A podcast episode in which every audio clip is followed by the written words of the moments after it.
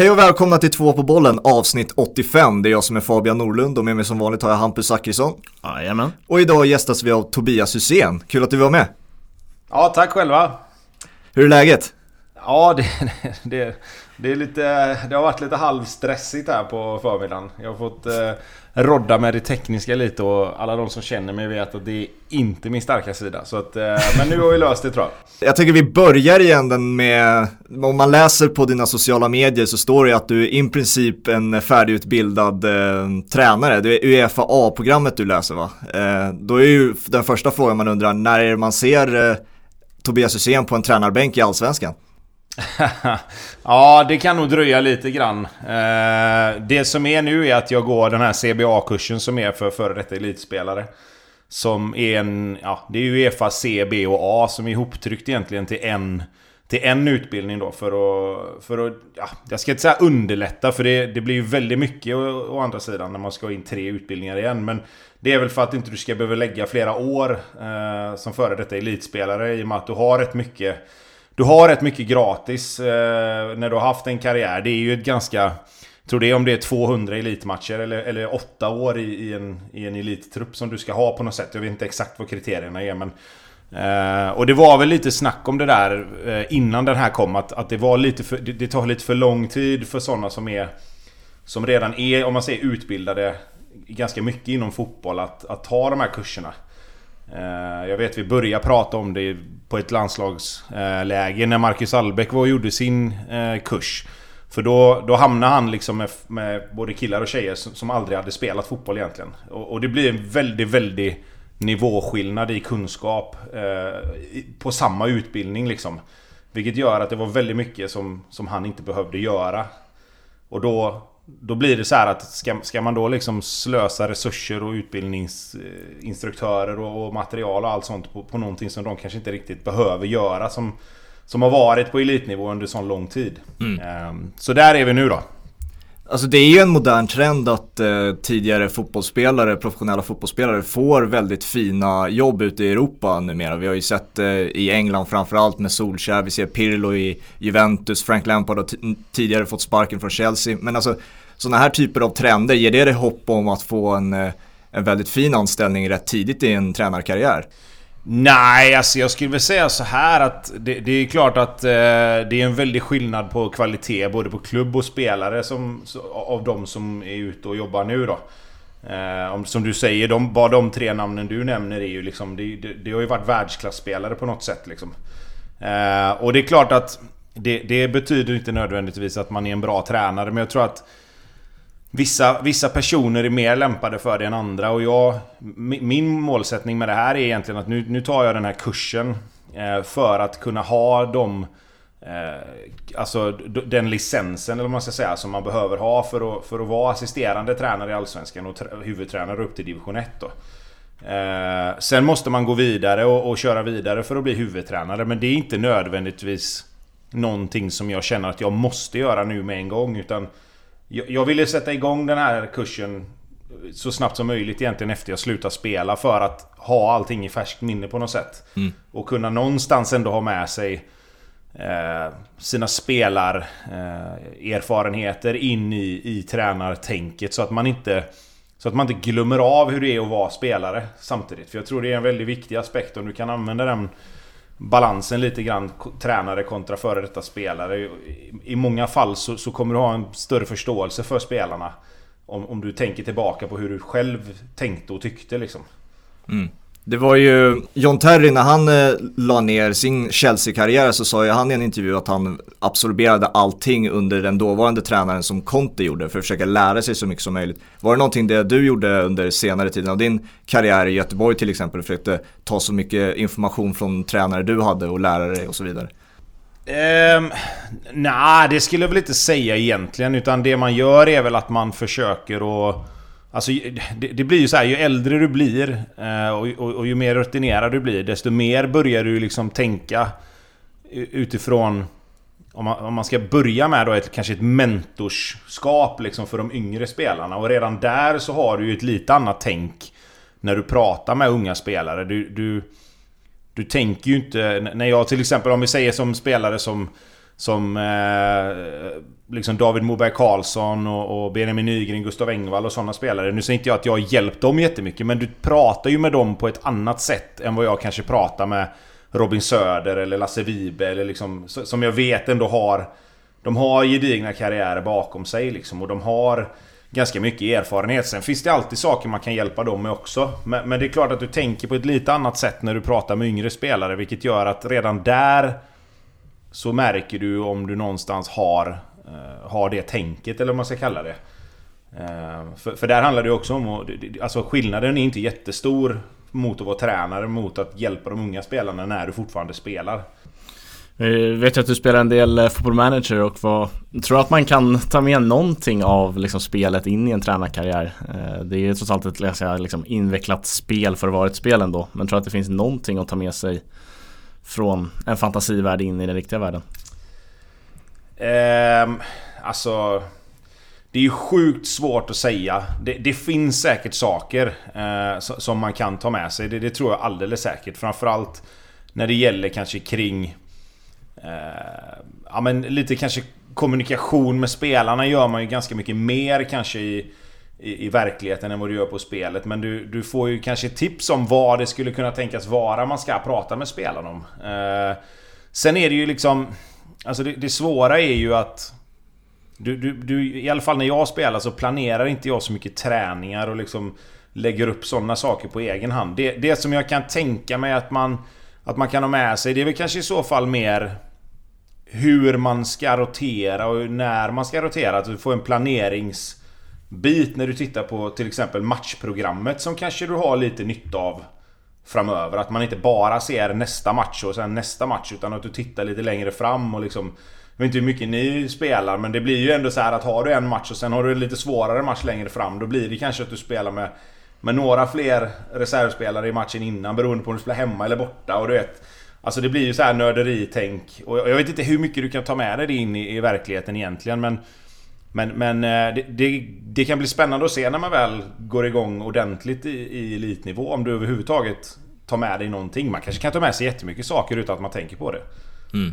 Det är väl som man kan ta från ett perspektiv som spelare också. Hur mycket sparar man sig egentligen när man vet att det är en toppmatch på G någon vecka senare, när man, har, när man spelar sen en, en match som är mycket enklare? Jag, alltså, tränare kanske eh, använder samma tänk så att säga.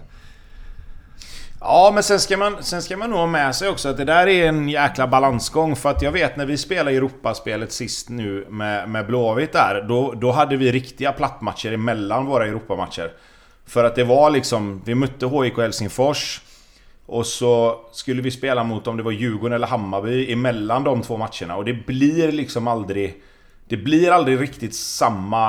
Eh, du kan inte, du kan inte, alltså man kan, man kan, eller kan, det är klart man kan, men, men det blir svårt att lägga en mental eh, laddning på samma nivå tre matcher i veckan.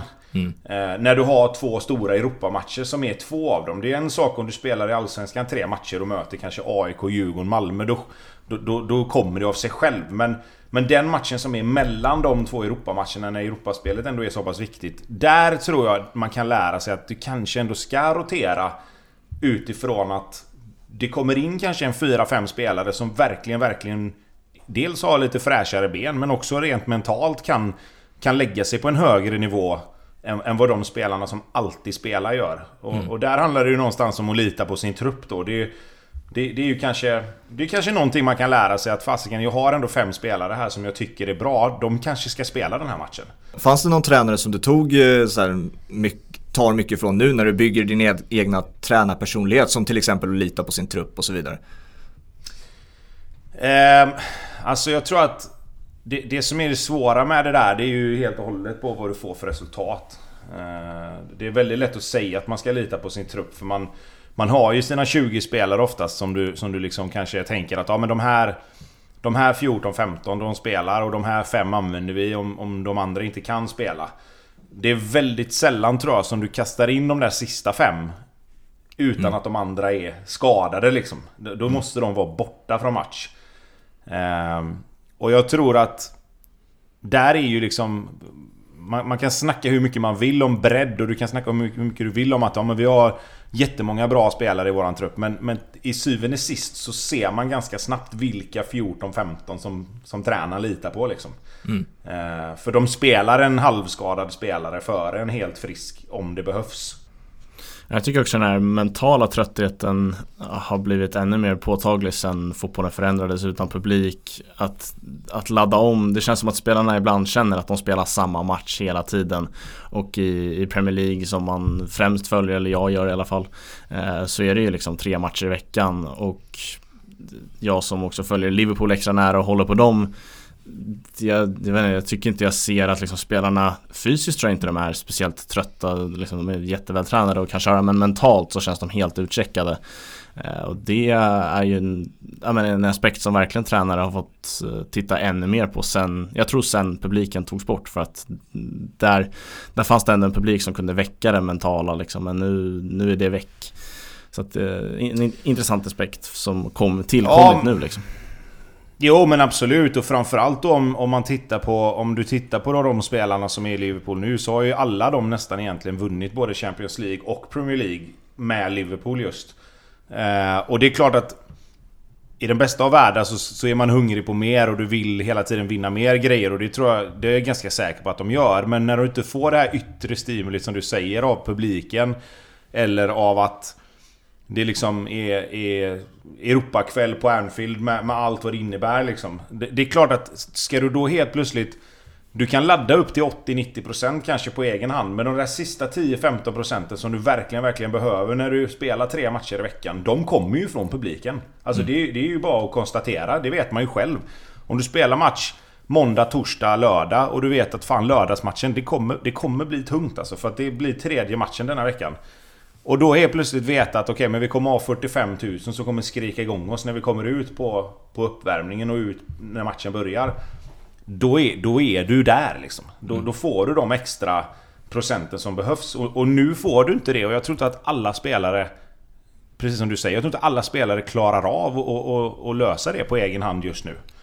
När det har hållit på så länge som det har gjort. Mm. Många mästare blir ju också anklagade för att få en lätt eh, mättnadskänsla efter eh, vinster av eh, cup eller en ligaseger. Du har ju varit del av två allsvenska mästarlag liksom. Har du någonsin sett eh, själv i en trupp så att säga att eh, det finns någon slags mättnadskänsla efter en titel?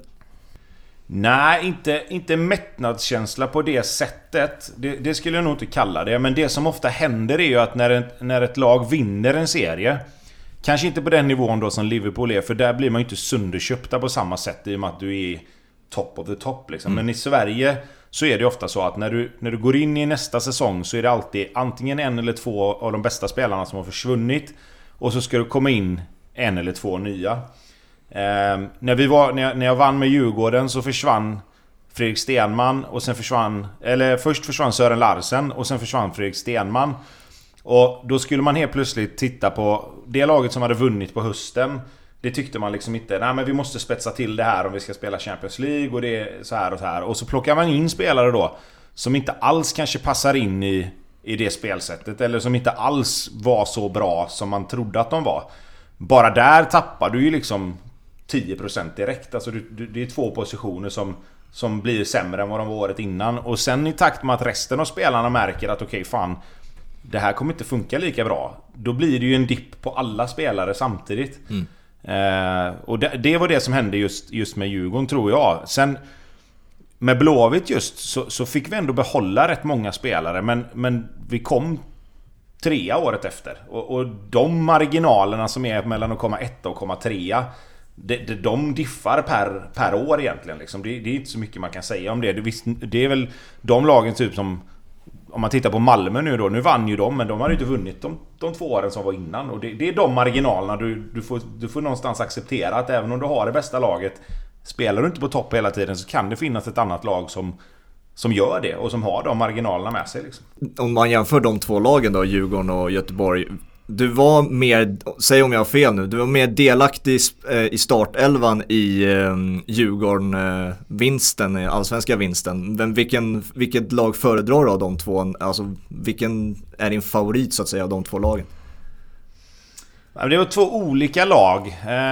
Djurgården var ju kanske lite mer Det var ett lite mer offensivt starkt lag liksom. vi, vi var duktiga, vi var ju bra defensivt också, absolut. Men där var det ju mer, vi, vi gick ju mer på fart och liksom, alltså anfull med mycket fart. Kom med kanterna, kom med ytterbackarna, alltså allting så då. Med Blåvitt så var det lite mer kontrollerat. Det var lite mer taktisk vinst kanske än, än, än vad det var med Djurgården. eh, Sen var det ju kanske en, alltså spelmässigt så är det klart att jag var mer delaktig i, i Djurgårdens vinst än, än vad jag var i Blåvitts vinst. eh, Men det är svårt att säga vilket av de två lagen som var bäst. För jag tror att, alltså vi, vi spelar ju, vi spelar ju mot, mot varandra liksom. Alltså Djurgården mötte ju typ Blåvitt. Sen, sen bytte jag lag och Marcus Berg försvann. Men annars var det typ samma lag som, ja. som, som spelade liksom mot varandra sen.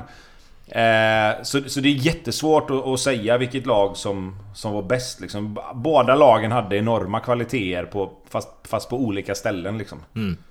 En annan eh, del av din karriär var ju England och Sunderland. Och som många säkert har missat var det ju faktiskt Roy Keane som var tränare där borta. Och han ser man ju numera väldigt mycket på tv och ja, kan vara ett litet irriterande moment i, för, för vissa i vardagen, så mycket han gnäller. Men jag är så otroligt intresserad. Du, du måste ju ha någon rolig historia från den tiden med honom.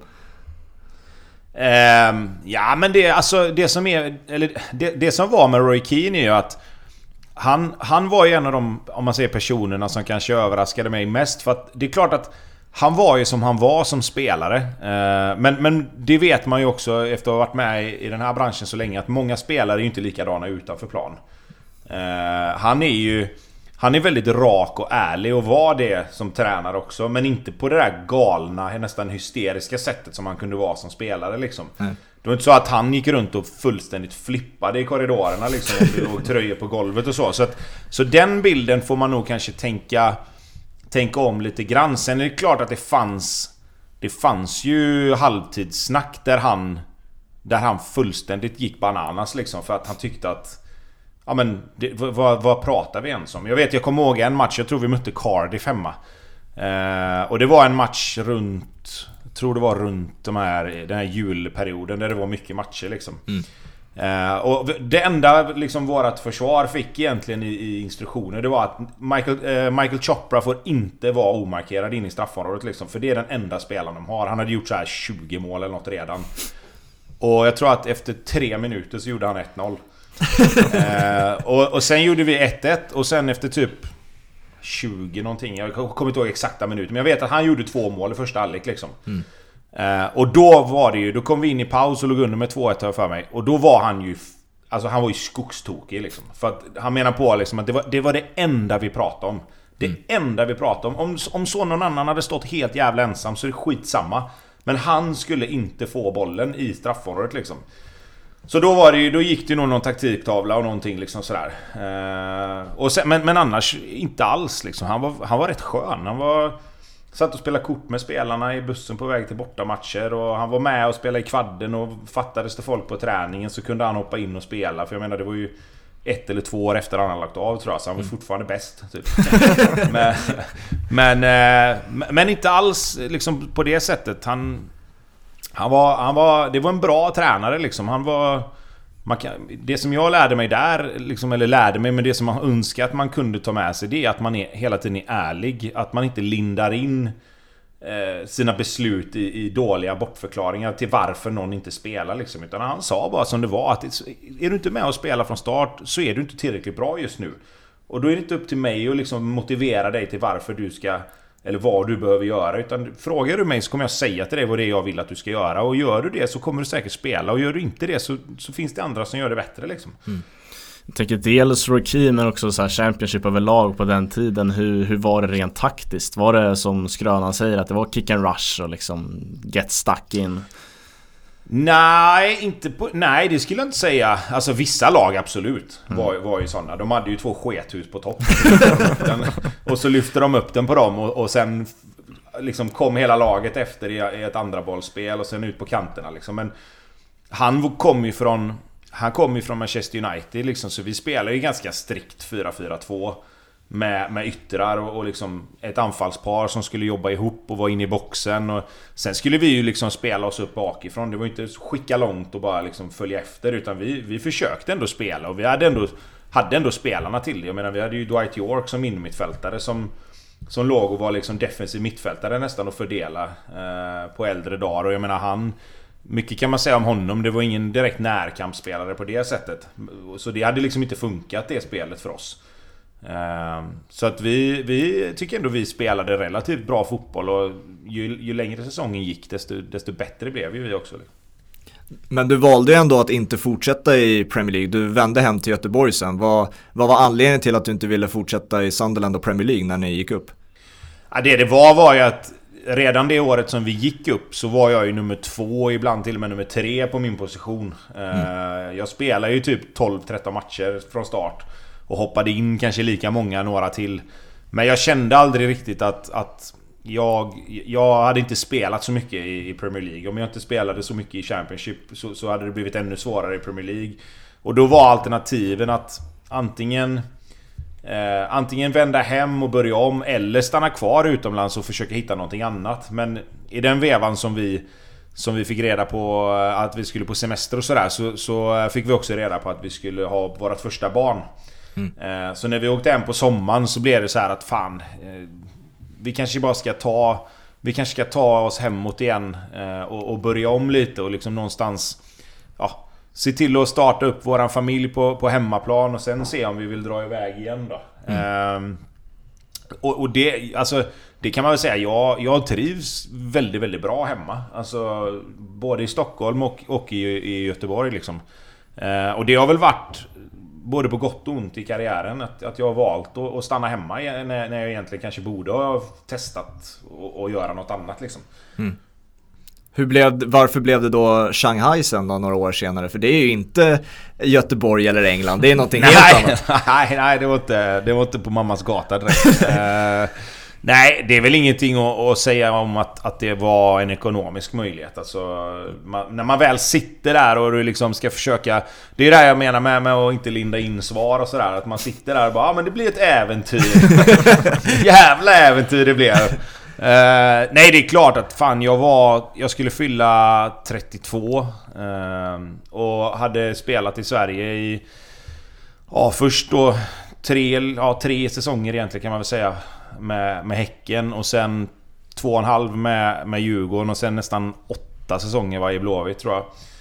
Uh, och när den chansen kom att, att dra till Kina och, och liksom, som jag sa, den ekonomiska möjligheten det var, det var liksom det var lite för mycket för att, för att tacka nej till. Mm. uh, i, det, i det skedet av min karriär liksom. Jag kanske hade, med facit i hand så hade jag ju fem år kvar då, uh, och, och att få den att få den ekonomiska möjligheten var det, det var liksom det, det var primära skälet till varför vi, vi tog den chansen. Sen Sen får man ju alltid andra på köpet eh, på något sätt. Du får ju ett jäkla äventyr och du får ju liksom erfarenheter och, och, och minnen som, som någonstans följer med det här paketet. Liksom. Så, att, så att helt fel är det ju inte, men du, alltså det, prioriteringsordningen är ju inte riktigt äventyr och sen ekonomi, utan det, det, det är ju tvärtom givetvis. Mm. Alltså, så är det ju.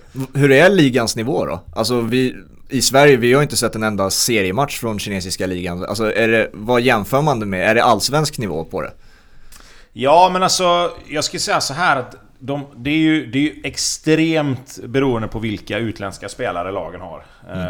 Eh, ett tag, så när jag kom dit så var ju de bästa lagen hade ju spelare som man kanske inte riktigt visste vilka det var. De, de som är det, om man säger suveränerna där borta, det är ju Guangzhou Evergrande. Nu får ju inte de heta så längre, men de har hetat så hela tiden innan då.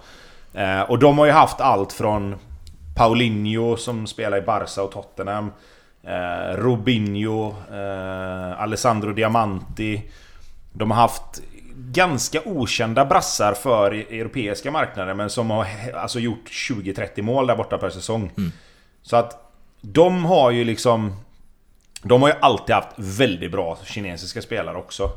Och när jag kom till Shanghai så hade vi en spelare kanske som var landslagsspelare, och när jag lämnade så var det väl fem av de kinesiska spelarna som som var landslagsspelare då. Så att vårat lag blev ju bättre hela tiden, och, och sen när jag lämnar så värvar de ju in liksom Oscar och Hulk från, från Europa liksom, ja. och tog i, de tog ju in Ricardo Carvalho, Asamoah Gyan, alltså det, det blir ju, det var ju så mycket bra spelare där borta att det är klart att ligan blir bra, ja. eh, på något sätt. Men sen man kan, jag brukar alltid jäm, dra jämförelsen att andra året, andra försäsongen så mötte vi Djurgården, då fick vi stryk med tre ett. Eh, och året precis bara samma läge när jag drog hem sen till, till Blåvitt igen, så slog vi Djurgården med tre två. Mm. Så, så där var liksom skillnaden mellan, mellan de två åren, eller man ska säga. Så att de bästa lagen hade definitivt hävdat sig och, och kunnat vinna allsvenskan, det är jag helt säker på. Uh, Guangzhou Evergrande förlorade med tre noll mot Bayern München i, i V M för klubblag. Så att där har du deras nivå. Mm. Det känns ju också som... Jag tror inte någon alltså så här, utländsk spelare går till Kina för liksom, fotbollen eller så. Men det känns också som att det kryper längre ner i åldrarna. Carrasco gick till Dalian Yifang när han var typ tjugotre. Och när han är tillbaka till Atletico Madrid. Det är klart att ligan blir ju bättre, men det är ju... Så här, finns det någon förklaring till varför en tjugotreåring går till kinesiska ligan? Eller det, det är liksom det ekonomiska... Även, även för en sån spelare som är på toppen av sin karriär eller på väg mot den i alla fall. Ja, men det skulle jag säga absolut. Det är väl alltså, jag menar, säga att nu, nu har jag ingen aning om vad han gjorde för pengar i Atletico Madrid, men mm. en sån spelare får ju säkert hundrafemtio miljoner netto liksom för ett år. Och jag menar, åker han dit och gör två år och sen åker tillbaka till Europa, så är han tjugofem när han kommer tillbaka liksom. Mm. Och det är klart att då, då behöver inte han fundera så mycket på vilket lag han ska spela i sen. Uh, så, så det tror jag absolut. Uh, det, det, ja, det, absolut. Om inte det kan vara, det kan ju vara också så här att vissa spelare kan ju åka dit för att de vet att det finns pengar att hämta där. De kanske inte får dem i sitt första kontrakt, men de vet att om jag kommer in i det systemet där borta liksom i, i, i kinesiska andra ligan till exempel, och så gör jag sjutton arton mål, då kommer det bli ringar på vattnet. Antingen på nästa kontrakt i samma klubb, eller så blir de uppköpta av någon som tycker att okej, okay, men de klarar av den kinesiska ligan. De, den här spelaren tar vi. Mm. Det finns ju lika många exempel på spelare som åker till Kina som inte gör ett jäkla skit. Alltså de, de bara kommer dit, sitter av lönen mer eller mindre och, och bidrar inte med någonting. eh, Carlos Tevez, Mike Hanke och vissa andra spelare som åker dit och liksom gör, gör inte ett enda mål på sina tolv tretton matcher. Så att det är också ett, ett kvitto på att det är inte så jäkla enkelt att bara åka dit och lyckas liksom. Nej. Sam Larsson till exempel är ju den svensken jag kommer att tänka på som drog till Kina, som ändå hade en hyfsat fin karriär, i alla fall i Holland, och spelat i Europa, ute i Europa och så vidare. eh, Och det, alltså, här hemma känns det som att det försämrar hans chanser till till exempel landslagsspel. eh, Var det någonting du tänkte på också när du gick till eh, Shanghai, att eh, landslaget kanske inte får spela någonting mer om jag drar, om jag drar härifrån nu? Ja, men det är klart att det fanns med i beräkningarna. eh, Samtidigt var det ju så här att jag Jag drog ju när jag var trettiotvå, och, och ska man vara helt ärlig så kanske det inte hade blivit sådär jätte, jättemånga landskamper mer oavsett liksom. Jag var ju lite grann, jag ska inte säga att jag var på gränsen, för jag tillhörde ju truppen för det mesta under, under hela tjugotretton, och spelade ju mot Tyskland och gjorde det bra liksom. Så att jag hade väl egentligen, på så sätt var väl tajmingen egentligen ganska dålig, men, men rent realistiskt så hade det kanske blivit en fem sex matcher till. eh, Och, och att, att då tacka nej till det som jag sa för att jag vill spela ett år till i landslaget, det, det var liksom inte, det var inte tillräckligt skäl för att, för att säga nej. Utan jag hade kontakt med, med Erik och, och Mackan som var då liksom, och sa att jag kommer att, att köra på här liksom, och jag tror att det kan bli bra för mig. Och Och liksom, det, så dålig är den liksom inte ligan att det är fullständig katastrof. Och Nej. Sen gjorde jag ju rätt mycket mål och rätt mycket assist, så jag var ju med mot Danmark och Belgien under sommaren tjugofjorton. eh, Men sen så kom det andra spelare som, som var bättre. eh, och, och visst, hade jag spelat i Allsvenskan eller om jag hade gått till ett lag i Europa, Så, så kanske jag hade spelat i landslaget två, tre år till. Men, men jag, jag tror inte rent realistiskt sett att jag hade gjort det oavsett kanske.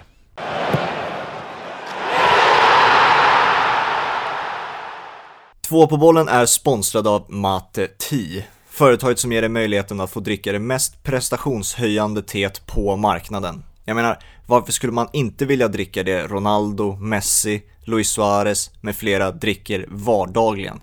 Köp ditt Mate Tea på mate tea punkt se och använd koden två P A B O L för tio procent rabatt på alla produkter. Tack Mate Tea! Vi sitter här i våra smasha-tröjor. Jävligt snygga måste jag ändå säga, eller hur? Mm, snygga och sköna framförallt. Verkligen.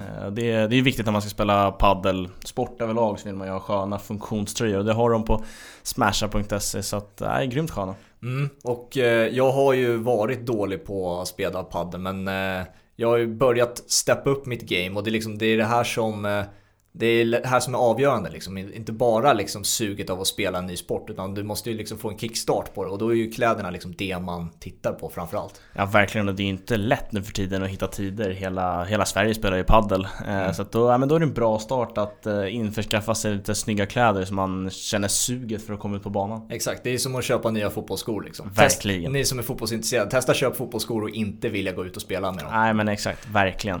Så att eh, smasha punkt se är det som gäller. Två pa bollen för tjugofem procent rabatt. Löjligt. Ja, löjlig rabatt. Så att det, är, det är inget att, nej, inget att fundera på egentligen. Det är bara in och uh, shoppa loss helt enkelt. Gör så på smasha punkt se.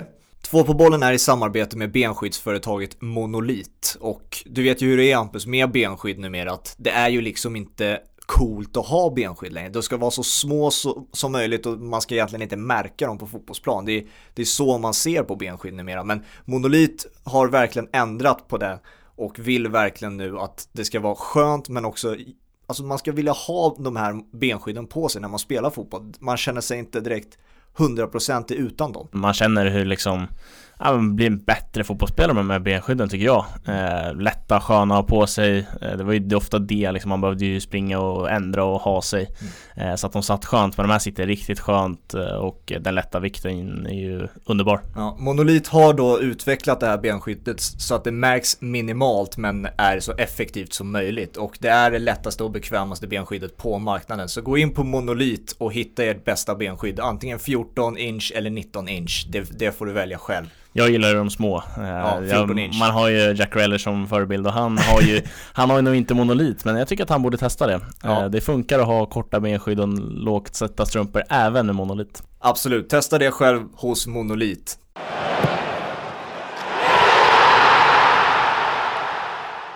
Jag tänkte vi kunde foka lite på din landslagskarriär också, för att eh, du var ju med i E M-truppen tjugotolv, men inte någon speltid där. Men jag som supporter, eh, du var inne på matchen där mot Tyskland. Det var ju där då jag som svensk supporter trodde nästan att det var en, eller tyckte att det var som närmast en startplats tillsammans med Zlatan. Vi minns ju alla två målen mot Tyskland, och speciellt eh, det här andra målet. Det är ju utöver Zlatans bissa kanske det snyggaste målet som har gjorts på Friends.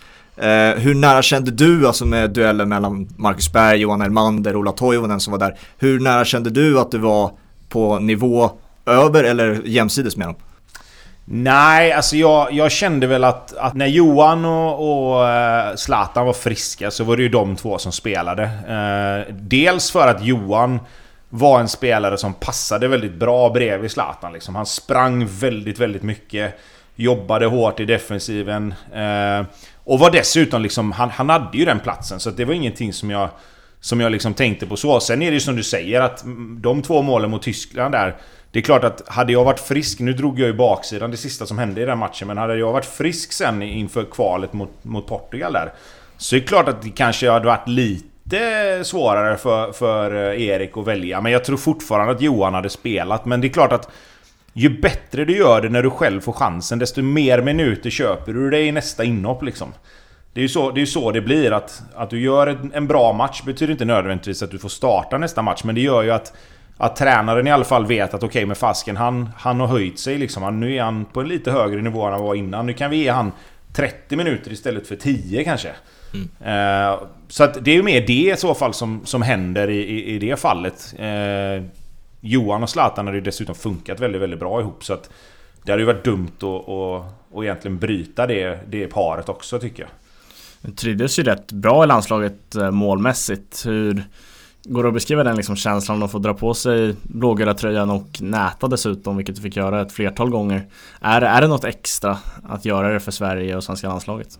Jo, men det är klart att alltså, första, första gången när vi spelade nere i, i Sydafrika, när vi mötte Sydkorea då, eh, där första målet kom, det är klart att det blir ju någonstans det är ytterligare en sån här grej på, på bucketlisten som, som någonstans checkas av liksom.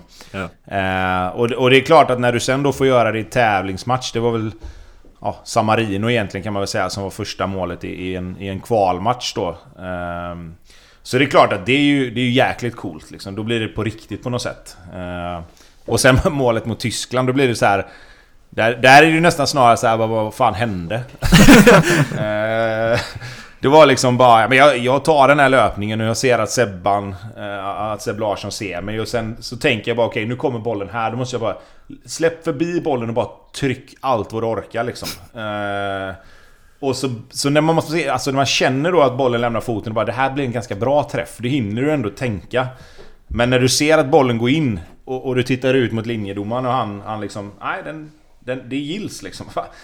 Det gills. Det var så här, det blev att man blev... Det blir att man blir åtta, åtta, åtta år igen liksom. Ja, ah, men det gills, det gills. Så att det...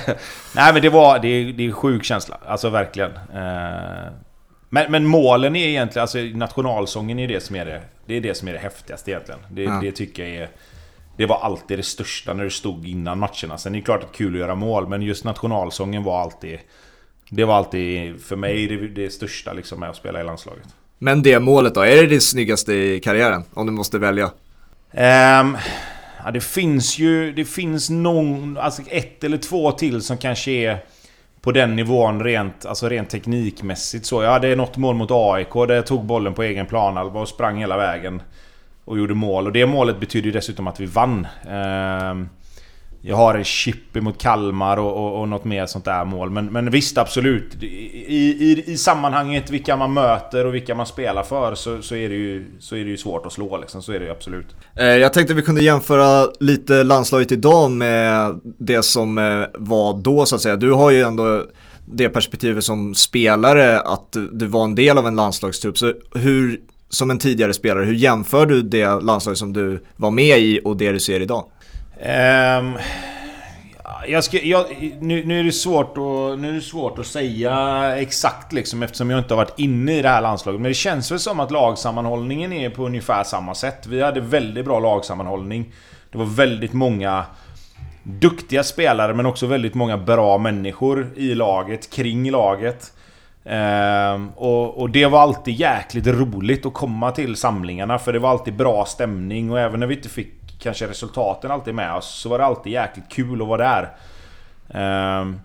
Jag skulle nog ändå säga att det fanns en lite större individuell kvalitet när jag var där. Alltså om du tittar på de bästa spelarna, vart de spelade och vilka, vilka, vilka spelare det var, så är det klart att om du jämför den bästa spelaren då med den bästa spelaren nu, så, så är det klart att Zlatan var bättre än till exempel om man tar Emil Forsberg då, eller, eller Kulusevski, eller vem du ska, nu ska välja.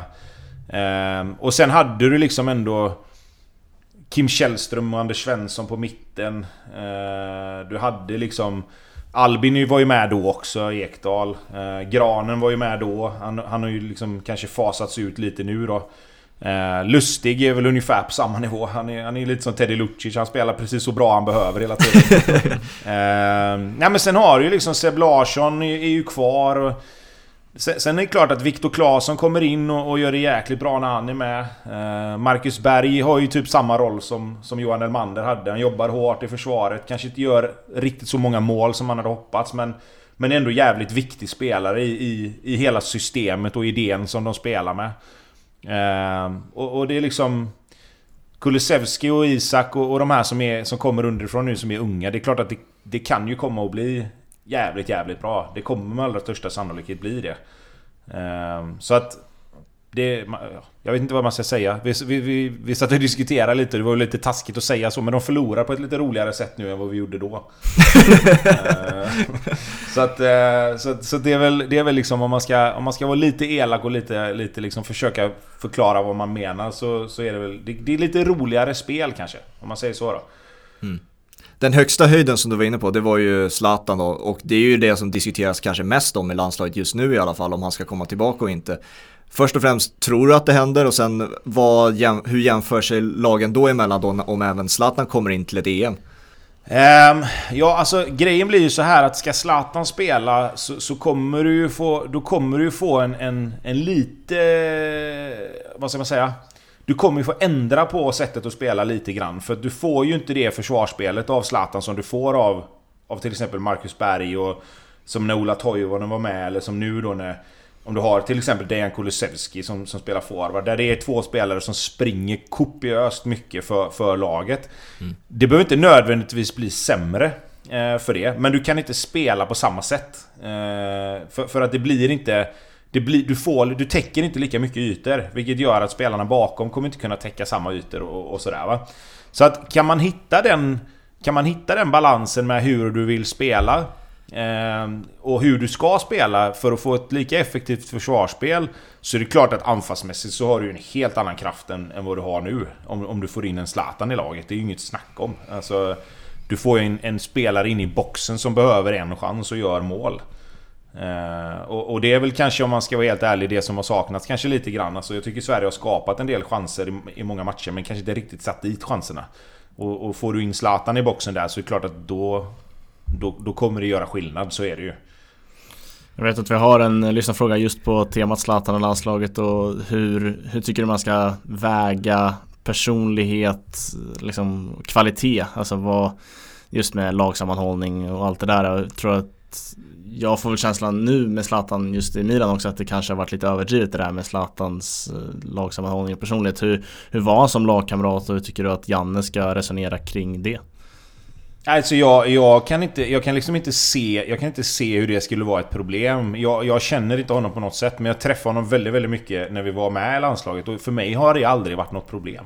Nej. Alltså, sen, sen är det klart att han, han var en spelare som ställde krav. Alltså Han, han ville att saker skulle vara på ett visst sätt, och han ställde krav, men inte på det sättet som, som har målats upp i media. Det, det, jag har så extremt svårt att, att liksom tänka tillbaka och kunna liksom verkligen se bara, vad fan var det? Var det verkligen så? Liksom? Vilka, vilka spelare skulle det kunna tänkas ha varit som, som, som kände så? Sen är det klart att han...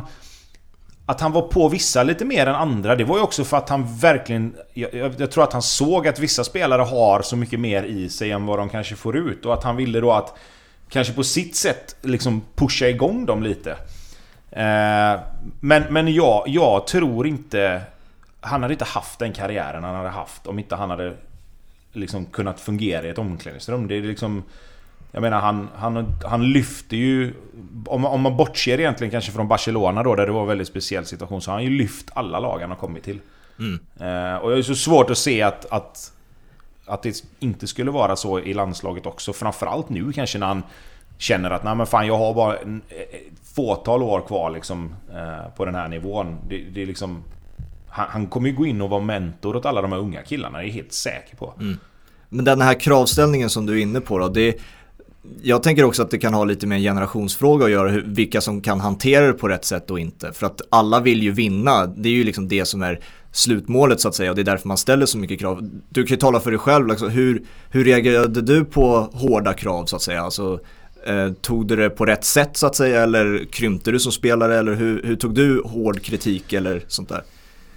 Nej men jag, jag, det är klart att alltså, blir du kritiserad, men det vill man väl aldrig bli liksom. Men samtidigt någonstans så måste du du måste ju någonstans ha du måste ju ha liksom tanken, alltså nu ska vi se hur vi ska uttrycka det på rätt sätt, men alltså du måste ju utgå ifrån att all kritik är konstruktiv kritik på något sätt. Alltså sen, sen handlar det ju lite grann, okej, okay, man kan, det är alltid det där liksom, ska, är, är det är det den som sänder eller den som mottar kritiken som ska som ska äga frågan liksom. Alltså det är ju det som är mycket där, att ja, men du får inte kritisera honom på det sättet, för han tar det på fel sätt. Mm. Och för mig handlar det snarare om tvärtom, att jag vet ju att om Zlatan skriker på mig till exempel, om vi nu håller oss till honom då, så vet jag att han gör det för att han vill att jag ska göra det bättre och för att laget ska bli bättre.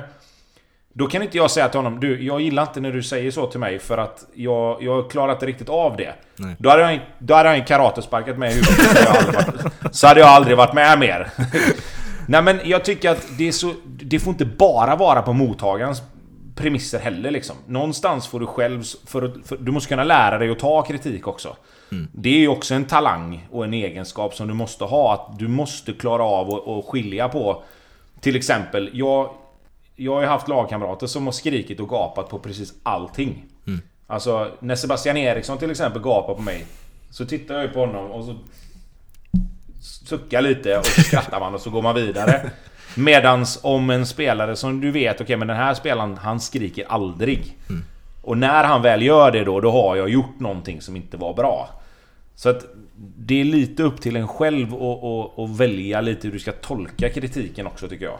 Ja, du var ju kapten och en ledare på många sätt. Hur, hur valde du att kritisera och ställa krav och sånt? Ja, men jag var aldrig någon riktigt bra kapten, för att jag, var, jag, jag har alltid varit lite så här konflikträdd, vilket gör att jag, jag undvek gärna de situationerna där jag kanske hade behövt ställa lite högre krav. Mm. Eh, vilket gjorde att det, det blev aldrig riktigt bra. Liksom. Jag, jag var en ledare kanske på det sättet att jag gick i bräschen ute på plan, försökte jobba hårt och liksom, alltså göra mitt bästa varje match, och på det sättet liksom, ja, visa vägen, eller vad man ska säga. Eh, men, men, och sen var jag alltid liksom, jag har alltid varit snäll och liksom försökt att ta hand om folk och sådär, så på det sättet absolut. Men jag hade kanske behövt tuffa till mig lite för att vara en riktigt bra lagkapten. Mm. Så därför så fanns det andra som gjorde det mycket bättre. Mm. Vi, när vi skrev på våra sociala medier att du skulle vara med i avsnittet, så fick vi lite lyssnarfrågor också. Jag tänkte, Hampus, du kan ju ta några av dem. Du har redan varit inne på en av dem. Ja, exakt. Eh, antar att den här personen i fråga är djurgårdare, men frågan är i alla fall, vilka var dina bästa år i karriären och varför åren i Djurgården? eh, ja, men å, året tjugohundrafem i Djurgården var ju absolut ett av de bästa. Eh, ihop med kanske tjugohundranio i Blåvitt och, och tjugotretton kanske, så, så var det absolut eh, bra. Liksom, jag hittade min roll i Djurgården perfekt från början, och sen i takt med att laget satte samman igen. Liksom, vi tappar ju, ja, det liksom Isaksson, Kim och Elmander försvann ju ganska snabbt från, från Djurgården, det laget som vann tjugohundratre. Och sen när vi kom in, eller jag och några till kom in tjugohundrafyra då, så handlade det lite grann om att bygga ett nytt Djurgården på något sätt. Eh, Och när vi väl fick ordning på det, så, så fick jag ju, min roll blev ju klarare och klarare, och jag behärskade den bättre och bättre liksom. Så att tjugohundrafem är, är absolut topp tre i karriären, det, det är väl inget att snacka om. Du vann väl skytteligan där också tjugohundranio, som du var inne på där, i, tillsammans med Wanderson, va? Hur sekte det att du inte fick Att du inte fick ta den själv, hur säkert är det? Nej, det, alltså jag har alltid sagt, jag har alltid sagt att är jag nöjd med min säsong liksom, och så kan det alltid finnas någon som har gjort det bättre. Det, det, då kan du inte göra så mycket åt det liksom. Att han, att han gjorde precis lika många, det var, det var liksom inget som störde mig på det sättet. Jag gjorde arton mål och det var jag skitnöjd med. Mm. Det var som, det var som tjugotretton liksom, då stod jag, Kennedy Igbonanicke tror jag, och... Eh, Imad Khalili tror jag det var, stod på fjorton mål inför sista omgången. Och då fick Helsingborg straff i nittioandra minuten, och så gjorde han sitt femtonde liksom. Och då var det så här, okej, okay, vad fan ska jag göra åt det liksom? Det går inte att, det går inte att göra något åt det. Men jag gjorde mina fjorton och det var ändå bra. Så att det, jag, nej, det stör mig inte överhuvudtaget. Jag vann skytteligan liksom. Det, sen mm. att han också vann, det spelar ingen, det spelar ingen större roll. Nej, okej. Okay. Jag kör på med lyssnarfrågorna och eh, fråga om eh, din far. Vad, vad tycker du var din farsas eh, främsta styrka som spelare? Eh, personen i fråga har lagt till också glidtacklingar som ett förslag. Ja, det var väl det. Det eller huvudspelet skulle jag väl säga. Eh, nu var jag ju ganska liten när han var som bäst, liksom, så jag har inte sett han spela på den nivån. Liksom. Men, men det jag kommer ihåg så, så var det ju just att Att han vann rätt mycket på huvudet.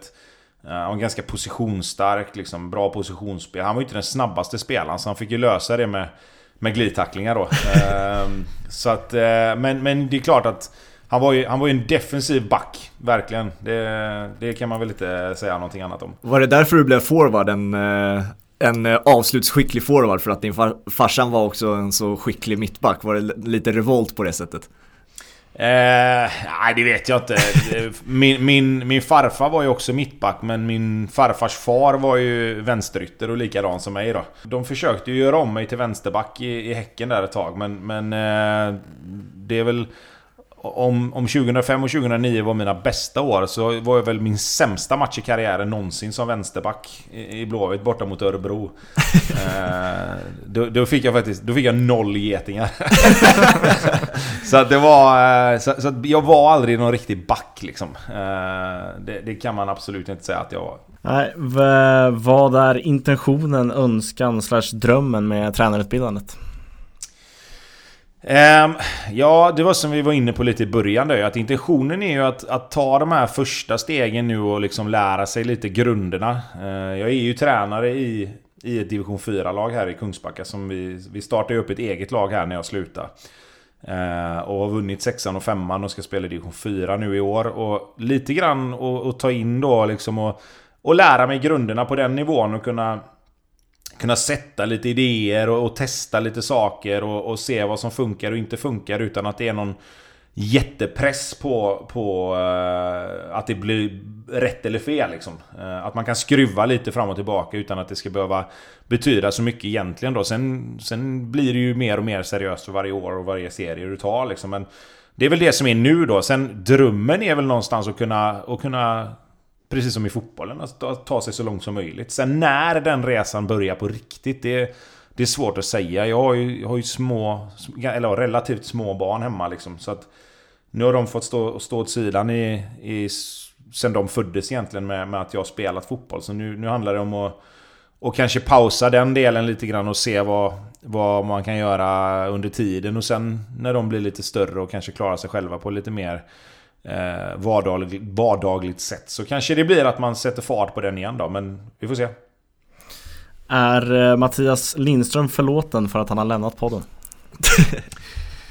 eh, med tanke på hur svårt de verkar ha att hitta en ersättare, så vet fan alltså, men eh, jo då, det var ju jättekul för honom. eh, vi, vi blev ju väldigt bra kompisar under, dels under poddtiden såklart, men framförallt under, under de sju veckorna som vi hade två åker ihop i i division ett södra där då. Så att det, det var jättekul för honom. Jag vet ju hur mycket han älskar Helsingborg, och jag vet ju att Jugge är en jävla bra person och, och har runt omkring sig också. Mattias kommer lära sig jättemycket av Jörgen, så att det, det jag, bara, bara lyckönskningar. Och inte haft mycket övers för Helsingborg innan, men, men nu får man ju börja heja på dem lite också. Slänger in en eh, fråga från egen del. Just eh, vi började det här samtalet med publiken och den mentala omladdningen. Vilka, vilka är de coolaste matcherna du har spelat? Alltså jag, jag, jag kommer ju tillbaka till det, att jag tycker ju, jag tycker, det är klart att det, det enklaste är ju alltid att säga liksom Malmö, A I K, Djurgården, Hammarby liksom. Hammarby har ju, har ju sin charm med tanke på att det är så jäkla mycket folk oftast. Men de absolut bästa matcherna, där det var bäst stämning och det var roligast att spela. Sen vann vi inte jättemånga där, men, men alltså Råsunda tyckte jag nej men Råsunda tyckte jag var, var fantastiskt att, att spela på. Mot, dels fick vi ju en match mot, mot Juventus där då med Djurgården, men även när man mötte A I K och spelat landskamper där, så det var, det var inte den, det var inte den mest moderna kanske fotbollsarenan, men det var en jävla bra fotbollsarena. För det, mm. publiken kom nära. Det var jävla tryck där inne oftast. Eh, och och det, det är svårt att, att slå den liksom. Jag tycker den, den, den stämningen som, är, som var där inne liksom, när det var som bäst, är, är svårslagen. Gynnades ni av som bortaspelare när det blev bytet till Friends då? Och alltså, kanske det blev sämre för er för landslaget sen också när det blev Friends. Alltså, blev det någon slags skillnad på det sättet? Ja, det, det som har förstört mest är ju kvaliteten på gräsmattan skulle jag säga. Mm. Råsunda hade ju sina problem där med, med, med skuggsidan, att det inte riktigt växte som det skulle alltid borta vid bänkarna. Men, men som fotbollsarena så var den ju överlägsen. Jag tror att A I K, det är liksom... Det som var på Råsunda var ju att var det femton sexton tusen så kändes det ju alltid nästan fullt. Mm. Och det gör det ju inte riktigt på Friends. Sen, sen har ju de lyckats vinna S M-guld där också, så att det är väl inte... Det är väl svårt för mig att säga som aldrig har spelat, som aldrig har spelat med det som hemmaplan på det sättet. Men, men jag kan... Jag, jag tror att det, det är de som har, som har haft både Friends och, och Råsunda som hemmaplan i A I K. Det är nog lättare att fråga dem, tror jag. Men det är svårt att se att de skulle tycka att Friends är bättre på det sättet. Ja, jag har ju aldrig sprungit, sprungit på gräset på varken Råsunda eller Friends, men jag har ju varit där som supporter, och det är en enorm skillnad stämningsmässigt, som, alltså, även som supporter. Och det sjuka är att så här, den, den coolaste matchen jag upplevt på Friends är någon typ så här Celtic, eh, Celtic hemma eller Maribor hemma, en Europamatch där det bara var fjorton femton tusen. Då helt plötsligt blev det ett jävla tryck. Så att det, de här matcherna där det varit femtiotvå tusen mot Bayern, absolut, de är ju coola för att det är mycket folk, men det blir inte samma, samma drag. Uh, guldmatchen tjugohundranio vill jag ändå, den slutade som den slutade. Det, det har ju några år uh, Fan, år. Det börjar bli kall på Skype här nu. Men alltså så här, hur, hur var den uppladdningen? Det var väl en, liksom en vecka där, några dagar. Är, är inför så en av de liksom coolaste upplevelserna. Jag kan inte tänka mig ja, att jag, men, den är uppe jo, där. Men alltså, det, det, det är klart att om du ska titta på den utifrån från, från ett liksom rent neutralt perspektiv, vilket är svårt för mig att göra givetvis, och, ja, och även för alla AIKare och blåvittare, men om du tittar på den utifrån och tittar på vad det faktiskt var för match, så är det ju jävligt få förunnat och, och få vara med om en sån match. Alltså det var ju verkligen en, en avgörande final i sista omgången mellan de två största rivalerna kanske som, som någonstans finns i, i Allsvenskan. Det är klart att Malmö är, är med och blandar sig i där just för Blåvitts del, men Men det är klart att A I K, det är ju, det är ju en speciell jävla match mot A I K såklart. Eh, så lika, lika fantastisk och lika som mycket som den kommer finnas i alla A I K-ares minne för alltid, lika liksom hemskt blev det ju för oss givetvis. Mm. Eh, framförallt eftersom vi spelar på hemmaplan och inte hade förlorat hemma på hela året. Eh, vi kände ju också när vi tog ledningen att fan, det här har vi liksom. Men, men A I K var snäppet starkare i den matchen, och det, som jag sa, det, det är klart att vi gör ju allt vi kan för att bara förtränga den och, och försöker att inte prata om den för mycket. Det, det är lite som lite som som det blir, men eh, men det är klart att det var det, det liksom det var ju extrem extrem match egentligen om man tänker efter på på förutsättningarna som var inför den matchen liksom. Mm. Nu så här i efterhand då, det finns ju många lag så här, rivaler emellan som säger att äh, vi vi torskade den matchen, eller vi vi tog inte den titeln, men vi var ett bättre lag. Alltså spelande ett bättre lag. Hur, hur ser du på en sån där typ av, om du jämför med olika lag och en förlorad titel? Alltså om du jämför bara A I K och Göteborg därifrån, är det rättvist det som hände så att säga? Ja, men det, det var det ju. Alltså de var, de var lite, lite starkare än oss. Vi, vi, alltså det som vi gör då för att, för att skydda oss själva, det är att säga istället att hade vi fått ha det kvar det laget vi hade på våren, så hade vi vunnit serien det året. Mm. Men så försvann... Eh, Då försvann Pontus Wernbloom och Bjärsmyr blev sålda, och Robin Söder och Adam Johansson drog korsbandet på sommaren. Eh, vilket gjorde att fyra spelare försvann från, från startelvan, och tre av dem var ju landslagsspelare. En var U tjugoett, en var A-landslagsman, eller tre U tjugoett och en var i A-landslaget. Eh, så där, där, där blir ju våra då, då hade vi vunnit. Exakt. men, men, men när det blev som det blev sen, alltså vi, nej, jag kan inte säga med gott samvete att vi... Att vi, det är klart, hade vi vunnit den matchen så hade vi absolut förtjänat att vinna. Men jag tycker vi, vi förlorade båda matcherna mot A I K det året, och, och de, var, de var snäppet lite vassare, det, det var de. Ja, vi skulle kunna snacka här i flera timmar med dig Tobias, men vi, nu har det gått en timme så att jag, det passar bra att avrunda där. Eh, du ska, ska stort tack ni, att du ville vara med. Ni fick eran avslutning och jag fick det här bara.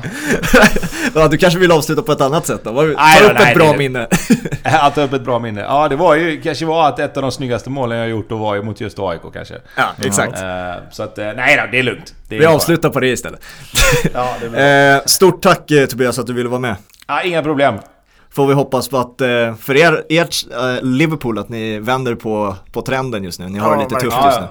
Ja, ja, ni sitter hemma hos dig tänker jag då, eller som håller på Liverpool med tanke på äh, tröjan i bakgrunden. Äh, vi sitter i vår studio här. Vi har flera tröjor i, i bakgrunden här, alltså ah, längst, ja, hela, okay, ja. längst hela väggen. Jag, tyck, så att, jag, tyck, jag tyckte bara den var väldigt fin. Jag ser ju Gerard-tröjan här bara. Ja, ja exakt, exakt men den är med.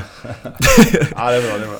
Instagram och Twitter, tvåpabollen Instagram, tvåbollen Twitter, och sen även tvåpabollen punkt se, en hemsida man kan kika in om man känner för det.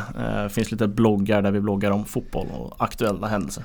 Yes, då hörs vi på tisdag nästa gång. Får ha det så bra. Ciao. Ciao.